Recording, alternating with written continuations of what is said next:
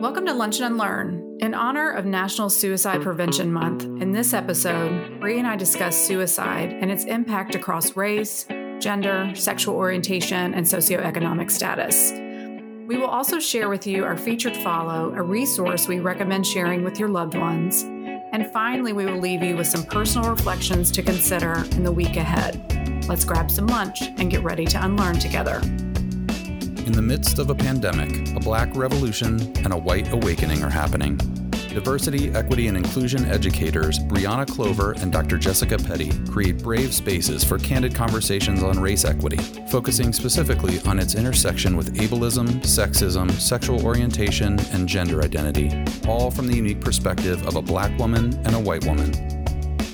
I'm Dr. Jessica Petty. And I'm Bryana Clover. Bree and I want to support National Suicide Prevention Month. So, in today's episode, we discuss suicide and its impact across race, gender, sexual orientation, and socioeconomic status. I'm glad we are talking about this today.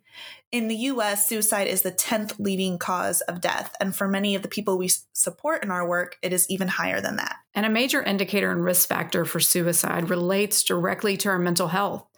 So, as we all navigate a global pandemic, I know that the stress and burden does not get distributed equally. When I think about the collective trauma we are all experiencing in the midst of this pandemic, I immediately think about Black people and all that they have experienced and the similar level of trauma prior to this. And the pandemic has only exacerbated that. And we see the intersection of race, and mental health and the tragic incident currently in the news coverage of Daniel Prude's death earlier this year in Rochester, New York. You're right. Even prior to this pandemic, being Black in America does have a level of burden that often goes unnoticed and dismissed. According to a 2018 survey by the Federal Substance Abuse and Mental Health Services Administration, 16% of African American adults reported having a mental illness in the past year, and 22.4% of that group reported a serious mental illness. And when we look at the nearly 5 million African Americans with a mental illness, close to 70% of them haven't received treatment, according to that same administration. What intrigues me and deserves more attention, I think, is the intergenerational impact of the trauma of chattel slavery. I've been doing some research on a theory that was developed by Dr. DeGruy after over 12 years of quantitative and qualitative research. And this theory is called post traumatic slave syndrome, and it addresses the residual impacts of generations of chattel slavery. It explains the many adaptive survival behavior in African American communities throughout the US and the diaspora. So, what I mean when I say diaspora is those descendants of slaves who were displaced involuntarily over time due to the transatlantic slave trade. This is a condition that exists as a consequence of multi generational oppression of Africans and their descendants, resulting from centuries of chattel slavery. And Dr. Grew refers to something called MAP. It's an acronym. M stands for multi generational trauma, together with continued oppression. A stands for the absence of opportunity to heal or access the benefits available in society, in the society, which leads to P, post traumatic slave syndrome. When we look at mental health among the Black community, I see multiple things at play here. Uh, as you mentioned, Bree, generational trauma is a big impact. We also see entrenched beliefs among the Black community that basically they feel or they can feel as free descendants of formerly enslaved people who had survived you know racist brutality and abuse. Perhaps their feelings of sadness or the need to ask for help could be viewed as a sign of weakness. This is also further validated by you know the racist ideas that say slavery is well behind us and why can't black people just get over it? Yes and I think this negative stigma surrounding mental health leads to many in the Black community resorting to self medication, such as drugs and alcohol. And data does show a steep price paid for that belief. Suicide was the third leading cause of death among Black males ages 1 to 19 in 2017, and the fourth leading cause of death among Black males ages 20 to 44, according to the CDC. And systemic barriers to treatment, including lower rates of health insurance among the Black community, a shortage of Black mental health practitioners, and a lack of cultural competence among existing mental health practitioners. And uh, there's just a lot of bias in those systems. It's historical. It has led to a reluctance for Black people to want to engage in the system. If somebody is complaining of a particular symptom, they're likely to be misdiagnosed. They might be prescribed a medication that's probably not best for them. In 2016, a study was published that indicated when callers were seeking treatment, they were far more likely to be granted an appointment if they were white and middle class instead of black and middle class. And another recent study found that African Americans are disproportionately misdiagnosed with schizophrenia, a disorder treated with antipsychotic drugs and potentially hospitalization but a separate paper published in the Journal of Psychiatric Services suggests that implicit bias in the mental health field has a lot to do with this. And as an example, consider a Black man who has grown up in a society where men and boys of color are disproportionately targeted by law enforcement. And perhaps his vigilance in his everyday life might be perceived as a natural consequence of racial profiling by one provider, but by another provider, that same behavior might be interpreted as paranoia related to schizophrenia. The statistics and that reality is heartbreaking. We see suicides among Black people have risen in recent years, and this is a fact punctuated by four deaths by hanging within a three week period in late May and June of this year, within days of George Floyd's lynching. One happened in New York, another two occurred in California, some 50 miles apart, and a fourth took place in the Houston area. So, as we think about mental health and its relationship with suicide, the most recent statistics that I found were from late June, and it was a survey conducted by the CDC. They found in the general population that 40% of adults are struggling with their mental health and substance abuse. And it's often related to financial concerns and, of course, the added worry for loved ones impacted by COVID 19. And when we drill into that data further, 22% of essential workers who responded to the survey said that they had considered suicide. 22%. That's staggering. I'd love to take a deeper look at essential workers. An Associated Press survey of the 100 largest cities in the US found that essential workers are more likely to be women, people of color, and or a person of immigrant status. They are also more likely to live below the poverty line, have children at home, and live with other frontline workers. So let's let's talk specifics. Um, let's let's investigate a few of those those jobs. So when we think about warehouse workers, sixty percent are people of color, but when we drill down into specific cities, say like Newark, New Jersey, people of color represent ninety five percent of their warehouse workers. And another job that is critical to the operation of most businesses is the janitor. So 40% are foreign born, 74% are people of color, 30% of them lack health insurance, and a quarter of them live below the poverty line. And again, when you drill down into specific cities and you look at a place like Baltimore, Maryland, 75% of their janitors are from the Black community. And when we look at essential healthcare workers, 75% of them are female. And specifically for healthcare workers, the impact of compassion fatigue can also add more mental health stress. I, I, first learned about compassion fatigue when I worked in the animal health industry and had regular contact with veterinarians. In a January 2019 CDC study published in the Journal of the American Veterinary Medical Association, U.S. veterinary data was collected from 1979 through 2015, and the information found a suicide rate among veterinarians that was significantly higher than the general U.S. population. Additionally, with the increase in female veterinarians across the country, the study also showed that these female veterinarians were almost three and a half times as likely as the general US population to take their own lives. And because being a veterinarian is not just about cute puppies and kittens, it is also so often about illness or injury and very difficult end of life decisions.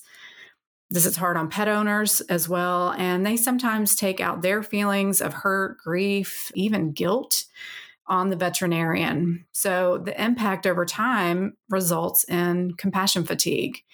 And it's broadly defined as a concept that includes emotional, physical, and spiritual distress in those providing care to another. And that can be caregiving for people or animals. And it's when these caregivers are experiencing significant emotional or physical pain and suffering. I have a new appreciation for veterinarians. Uh, just thinking through, I, I had, to be honest, hadn't heard of compassion fatigue before, but I just recently had an experience with my family dog where we had to put her down, and just the care that we experienced that we were given by the vet was just so helpful. And it just gave me a new appreciation for the aftercare that they have to do and the care for not only the pets, but for those owners. So I appreciated learning about that. Mm-hmm. I think we shared a lot of statistics today. And just with all of that information, I think it's so important for us to understand how we support the mental health of our essential workers who are predominantly women, people of color, and people of immigrant status. So, that 22% that we mentioned earlier who said that they were considering suicide in late June don't act on that thought. And although the stress of COVID 19 has increased the risk factors related to suicide, for many groups, the risks were already so incredibly high compared to the general population. Jess, as you said that, I immediately thought of the LGBTQ community and the youth especially. When we think about our youth, adolescence is a time of sexual and social development when many young people may begin to realize or express attraction to people of the same sex or identify with a gender other than their sex assigned at birth. And while the risk of mental health disorders, suicide, substance misuse, and other health problems spikes during adolescence, this risk can be even more pronounced for sexual minority youth. And this has been researched over many years. One study, for example, looked at suicide rates among teens between 2009 and 2017. And it found that young people who didn't identify as heterosexual were more than three times as likely as those who did to attempt suicide. And a second study looked at this same connection from 1995 to 2017 and found suicidal thoughts, plans, and attempts were all more common among sexual minority youth. There's a great deal of evidence linking stigma against sexual minority youth to suicide attempts, and this stigma can be found in the form of family rejection, peer bullying, and higher level state policies. Those are all linked to increased suicide amongst sexual minority youth, and I just I think that's heartbreaking. And as a parent of an LGBTQ young adult, I also know that parental support and access to mental health professionals when and if needed is vital to counteracting these increased risks. It's also another reason that our work fuels me. If we lived in a world where people could be seen and loved for their full identity perhaps we could reduce the shame and fear that LGBTQ youth are saddled with today. Ugh, I know, Jess. And especially now that I'm a mother myself, whenever I think of young people feeling isolated and alone and unable to stand in their power, their own power, it just breaks my heart. As parents, I just want to wrap my arms around all of our children, the most vulnerable. And I believe, I truly believe it's our job to protect them. So, Bree, your reflections on isolation remind me of another group with a higher risk of suicide, and that is men. And when we think about society and culture, if I say picture a group of close friends, Bree, do you see a group of men or women? I definitely imagine a group of women. And I think, of course, that's based on my personal experience, but also when I remember the many TV shows or I think about the many TV shows and movies that I watch, it's much easier for me to think about groups of girlfriends. So, since you and I are both raising boys and have incredible men in our lives, I'd like to share something that was impactful to me from a book that I read called The Unmade Bed by Stephen Marche. So Marche writes The transition from boyhood to manhood is a journey into isolation. Becoming a man means leaving behind your family and your friends, striking out on your own, and therefore growing up means shedding connections. Male suicide rates correlate precisely to the loss of their friendships. At age nine, suicide rates are the same for girls and boys. Between 10 and 14, boys are twice as likely to kill themselves. Between 15 and 19, they're four times more likely. From 20 to 24, five times more likely. And masculine maturity is inherently a lonely thing to process. That's why maturity and despair go together for men. The splendid isolation of masculinity has emerged from so much iconography the cowboy, the astronaut, the gangster. That almost every hero in the past 50 years has been a figure of loneliness. And current pop culture is even more extreme. It doesn't merely celebrate the lonely men, it despises men in groups. And in periods of vulnerability, the male suicide rate spikes. Unemployed men kill themselves twice as often as employed men. And by the way, there's no difference in the rate of employment and unemployment and suicide for women. And after a divorce, a man is 10 times as likely to commit suicide as a woman. And men over 85 kill themselves 13 times more often than women over age 85. And I think it's just so important to to address this because this is where we see we talk about gender norms and the impact on women, but the impact of gender norms on men is also detrimental. And I know for myself raising a son, making sure that he has friendships and strong connections is so important to me and I recognize now how impactful that is to his mental health. Some of those statistics you shared are humbling and to be honest, now that I'm raising a son, horrifying. So I think you made a really good point and something that I'm going to be more cognizant of. And just when I think back of everything that we've shared today during this episode, I just think it's just a really good reminder, and hopefully for our listeners as well, about the importance of protecting and supporting the mental health of essential workers, especially now in the midst of COVID, advocating for the LGBTQ community and standing with them to combat hate, and reminding the boys and men in our lives that taking time to cultivate friendships is not feminine. It is a healthy part of human connection. I think when we think about isolation and its impact on us as individuals, but also as a society, it's important for us, I think, to remember how it often creates divides. And when we think of this time of COVID, political rivalry, and an uprising against injustice, we must recognize the isolated and, and build bridges. And also recognize if we personally are feeling isolated, not to be afraid to ask for help. So well said, Bree. Thank you for sharing this brave space with me today. If you or a loved one are experiencing thoughts of suicide, we wanted to share with you the National Suicide Prevention Lifeline. The number is 1 800 273 8255. They provide 24 7 free and confidential support for people in distress, prevention, and crisis resources for you or for your loved ones, as well as best practices for professionals. We are learning so much from others that in each episode, we want to feature a thought leader or a resource that is impactful for us. This episode's featured follow is Not One More Vet, an organization focused on well being, mental health, and crisis intervention in the veterinarian community. The 2020 plan was to coordinate with Not One More Vet Executive Board to make this race a national event. However, with COVID 19, they decided to create a virtual event and if you are interested in joining, you can register as an individual or be part of a team. You can set your mileage and fundraising goal that you hope to achieve by November 10th, 2020. The money raised during this campaign will go toward their programs, and that includes a large peer support network that seeks to reduce isolation, provide personal support from caring and understanding peers, and allow for crisis intervention when needed, specifically focused on veterinarians. After listening to this episode, whether on your own or with your work teams, family, or friends, we'd like to leave you with a challenge. Who in your life may be suffering from isolation, and what can you do to connect with them? As we embark on this journey of unlearning, we are so thankful that you're here. We are excited to continue unpacking this conversation around race equity and intersectionality together. Stay connected with us.